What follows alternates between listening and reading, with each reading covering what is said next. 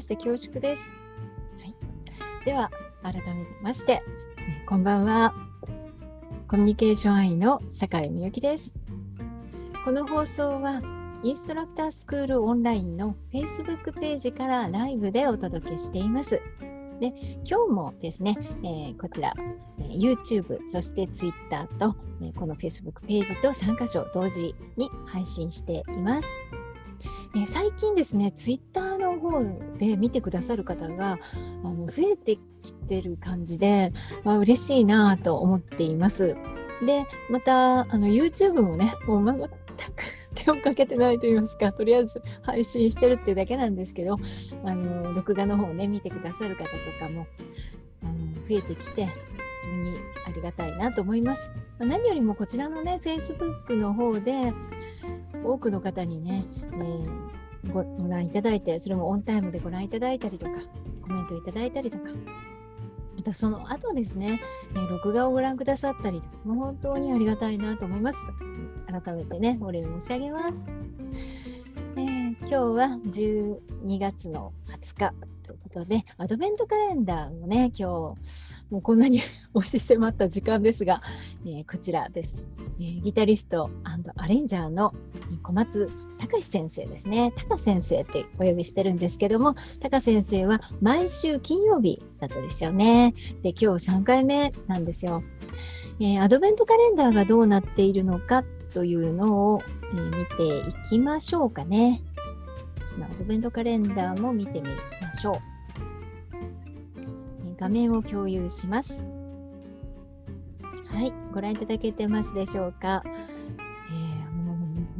第3週ですよ。いやーもう早いですね。で、えー、今日は、え、フィリポ・タカ先生ということで、えー、下の方にページね、え見ていただくと、タカ先生のこのアメブロのページに飛びます。で、えー、それがですね、多分こちらのページかな。まあ、ちょっと全部見えてない。あ、大丈夫ですね。はい。小松先生ですが、えー、ユーデミーにもコースを出していらっしゃって、で、今日もですね、まあ、来年が良い年になりますようにっていう、こうね、すごいメッセージ、素敵なメッセージもいただいてるんですが、このですね、今日のこの曲、この演奏、私実はこのライブの前にですね、えー、も聴かせていただいたんですが、実はもう今日にも朝からずっともう隙がなくて、もう本当に隙がない状態で、なんかせかせかせかせかしてたもんですから、もうこの曲をですね、聴かせていただいて、本当に心が落ち着いて幸せな気分になりました。皆さんもぜひお聞きになってください。もうね、言葉も出ないですね。ずっと聞いていたいという感じがする。にね、なんかしみじみと、はい、よかった、このタカ先生の演奏聴けてって、まあ、そんな思います。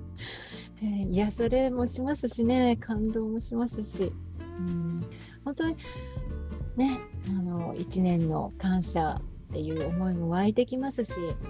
来年いい年にしたいなって気持ちになりますよ。ぜひ、えー、ご覧になってくださいね。はい。えー、で、えー、このアドベントカレンダー、明日はですね、もう間もなくですけれども、小林真美さんの投稿が開きます。12時過ぎると開きますので、こちらの方もご覧になってみてくださいね。では、共有を停止いたしましょう。はい。えー、ありがとうございます。あ、あの今、Facebook ページを あ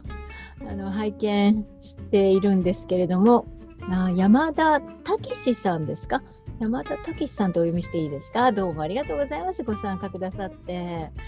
ー、あ、つ木さん、ありがとうございます。ねもう、本当に、うん、私よりいただきまして、本当ありがとうございます。えー、今日ですね、このタカ先生の、投稿だったわけですけれども本当にその心が現れると言いましょうか。心が振られるってなんかもともと心が あまり綺麗じゃないみたいな感じが して嫌なんですけども。まああの、えーまあ、綺麗になるなるといいなと。汚いつもりはないんですけどもやっぱりなんか現れるような気がするんですよね。で、えー、まあそういうことで、えー、ちょっとね先生のそういう気分から離れて、えー、今日のテーマですね今日のテーマをに行きたいと思います。はい、あ Facebook ページの方を今また拝見しましたが星さんあ星さんどうもご覧くださってありがとうございます。ね、こう見ていると分かるんですけどもちょっと見れない時間もあるもんですからごめんなさいね。はいで、えー、今日はですね今日のテーマというのは、まあ、引き続きインストラクションスキルって何っていうのがね3回目です。で、えー、先ほどのあの高瀬先生の演奏に聞き惚れてしまって。なんか何話すんだったかなじゃないんですけどちょっと飛んだようなねところがありますね。でまああのインストラクションスキルって何？って、まあ、この2回お伝えしてきたんですが本当に一言ではね語れないものではあるんですが、まあ、一言で言えば、まあ、私はですねあの理解の仕組み人が物事を理解する仕組みをに基づいてお伝えすることというふうに思っています。つまりインストラクションスキルというのは教えるスキル、伝えるスキルというふうに言ってるんですが、その教えるっていうことは、なんかこう大冗談に構えてね、あのまあ、学校の先生みたいに教えるっていう、そういうようなイメージは一つもないんですね。あの物事を学ぶということは理解をするということですが、まあ、そのサポートをするということですね。で、えー、そのためには理解の仕組み、脳の働きもそうですけれどもどのようなステップで理解していくのかということが分かっていないと教えるということもできないわけですよね。まあ、そのステップにのっとって教えていく伝えていけば必ず理解できるわけです。ところがどうしてもやはり、えー、教える側というのは勝手に考えてしまってその教えるステップあ理解するステップっていうのを無視してしまいがちなんですね。でなぜかというと、まあ、そういった理解のステップというのを学ぶこともないし教えてもらうこともない、えー、からというのもありますしまた、うん私たちはもう常にね、教えてもらって成長してきたわけです。これは小さい頃かな。周りの人を見て学ぶのもあれば、えー、親がね、えー、こうなんだよこ、れはこうするんだよって言って教えてくれたり、学校では先生が教えてくれたりして、まあ、要は教えられて大きくなってきてるわけですね。私たちの成長はただ単に一人だけでね、すべての物事を学んできたわけじゃなくて、やはり教えてくださる方がいて、そして、えー、身につけてきたことっていうのが非常に多いんですね。で、その中でですね、知らず知らずのうちに、その教える方法とか、教え方というものも同時に、うんそうですね、身につけているというか、記憶ですね、体感しているわけですね。ですから、いざ自分が人に物事を教えようとした時にですね、そのロールモデルというのは、これまで自分が教えてきてもらった先生や、ま、両親だったり、もちろんいろいろな方たちの教え方によるものが多いんです。それの真似をしようとついしてしまうんですね。で知っていることだからそのようにするだけであって決してそうしようと思ってるわけじゃないんだけれども全くそれ以外の方法というのは当然見たことも聞いたこともないわけですから知らないからあこうやって教えてもらってそして分かりやすかったしこうすることがいいことだと思ってそのやり方を踏襲するわけです。でこれ自体はね全く悪いことではないですよね。やはりそれによって、えー、理解できたと。非常にその教え方によって、えー、そのおかげでね自分は成長してきたんだっていう体験経験というのは非常に貴重だし大事にするべきものだと思うんです。しかしながらですね、自分が教えるとなった時に、全く自分と同じ人が前に並んでいればそれでいいんですけれども人というのはやはり、えー、それぞれ個性もあるし考え方も文化が違いますから受け止め方とか、えー、まあ、そうですね習得度合いもそう当然そうですけれども、えー、異なるわけですよね。ですから、まあ、もう一方のあのことを振り返ってみるとある先生は教え方もうちょっと自分には合ってなくてもうすごく大変だったなんていう先生の記憶もあるんじゃないかと思うんですね。まあ、私もですねあのある教科結構好きだったんですけど先生が変わってからもう途端にですねその教科が、まあ、嫌になってしまったぐらいの時もありますね。まあ、これは好みみたいなのもあるのかもしれませんがやはりこういや個人差あるんですね。あのいいと思う教え方ちょっと苦手だなと思う教え方っていうのがあるわけですだからそれはまあ経験値それぞれ違うしそういう意味でこちら側からお伝えするときに自分がこうやって教えてもらってよかったからということだけで教えてしまうとある一定数にはいいんだけれどもある、えー、まあ、一定の方には合わないということも出てくるわけなんです。で、えー、まあ、大勢の、ね、方たちに学習目標というのは一定ですから全員の方にねその部分まで到達してもらおうと思った場合にはその一つのやり方だけではなくてやはり全員の方が理解できるようなやり方それをプログラムとして組んでいくという考え方が重要なんですね。でこの理解の仕組みというのは意外に簡単なんですよ。考えてみれば本当にあその通りだなと思うぐらい本当に簡単な、方法なんですけれどもそれをね、え、個人個人違う方がいらっしゃるまたそのテーマであったりえそのレベルであったり、まあ、そういったことを加味してね作っていくのには、まあ、多少ね、えー、難しい面がありますが理解のステップというその流れというものをきちんと持っていればですね意外に簡単なんですね。でその理解の仕組みを学んで、えー、自分で身につけて、まあ、それを教え方に反映していくというのがインストラクションスキルなんです。なのであのある意味ですね、これは別に、うん、研修とかセミナー以外でも、うん、1対1のコミュニケーションでも もう本当にいろんなことで使えるものであるんですよね。あのみんなそういう知ってることだけ話してるんじゃなくて知らないことをねえねえ教えてとかねいう場面ありますよね。あるいは家の中でもね、えー、何かわからないっていうことがあった時に、うん聞き合うってことは当然あるわけでそういう時にですねそういう理解のステップっていうのが分かっていると非常に、えー、スムーズに伝えることができるしまた、えー、分かりやすく伝えることができるんですね。で私がこの理解っていうことをテーマにずっとこう今まで掘り下げてきたのは、まあ、このインストラクションスキルって何々かでも言いましたが最初会社にね、えー、入った時の仕事自体がもうこの講師の仕事だったものですからもう理解をしていただくということが本当にもう自分の仕事なわけですよね。理解していただかない限りその品物を販売しようとかあるいは、えー、まあ、自分でね、えー、使ってみようとかっていうふうには思わないわけですね。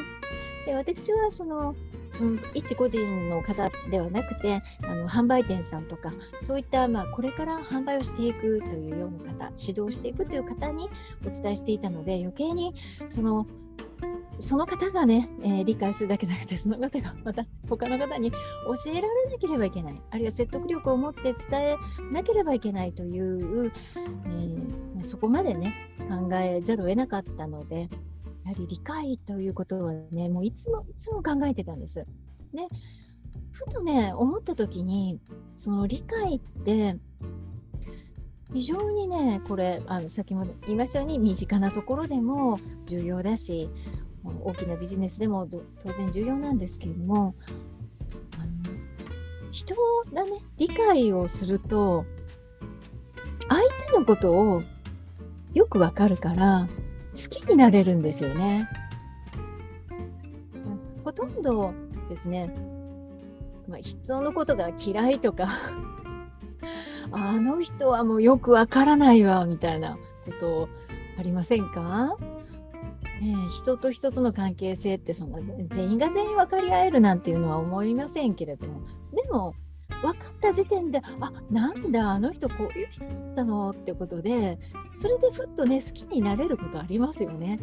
共感できるとか共感の前にはやっぱり理解があって共感ですからもう全然やってることとか言ってることがよくわからないのに好きって思えないですよね。まあ、その前にね一体どんな人かわかんないからっていうところで止まっちゃいますよね。なので理解をするでみんながね身近な人と理解し合えたらきっとすごく平和な世界が生まれるんじゃないかなって思うんですよ。これ理解できないからこそ相手が何を考えているのかわからないってなりますよね。でこれってあのうんみんな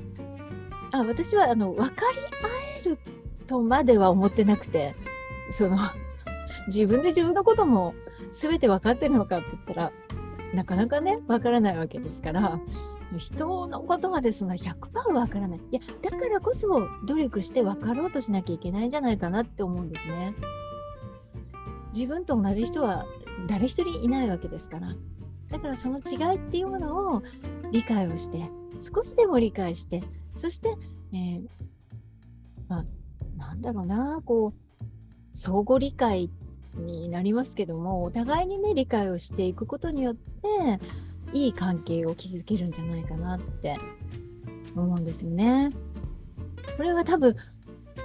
全然違う人だとかね分かり合えない人というのはもし何も言わなかったり知ろうとしなかったら分かり合えるなんてことはないですよね。全く違う人ですし、うん、違うからこそこういうことも楽しいんだろうなとかね。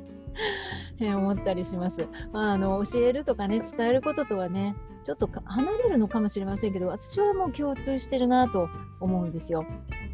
なので最初に言ったみたいに何かこう教えるってね、えー、上から目線で教えるとか全然必要ないなって思っていてやはりスキルをお伝えする分かるようになっていただく、ね、分かっていただいたらそれを使えるようになっていただくもうそれがとても嬉しいので、えー、お伝えしています。でえー、実はこの件については悩んでいる方が多いんですよね。もうこれだけ言ったのに分かってもらえないとかね そういうことでね悩まれる方も多いですし、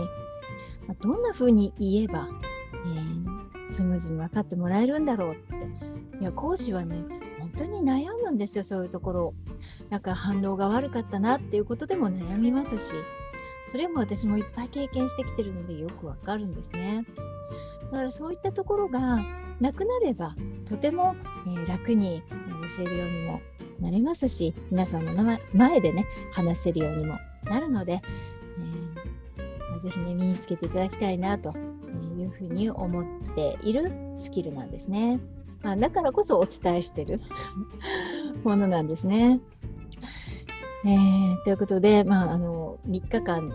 かけてこのインストラクションスキルって何？っていうことをお伝えしましたが、えー、まだまだね、えー、実際どんなものか、まあ、具体的に言えばねもう最初の初日に行った話なんですけども、根本は相互理解のツールというふうになるのかななんて思います。え。ーまあ、あの今日はこの辺で終了したいと思いますが、Facebook ページを見てみましょうかね。はい。はい、あどうもありがとうございます。ね、なんかね、あの、こんな遅くにね、見ていただけると本当にありがたいなと思いますよ。うんすいませんって いう感じですね、あまり遅くにね。えー、明日は、そう、明日はですね、あ、そう、ちょっと遅いですけど、そう、今日より早いです。明日は、ね、22時30分から。で、ゲストの方をお呼びしています。ゲストは、改め健二さんで、え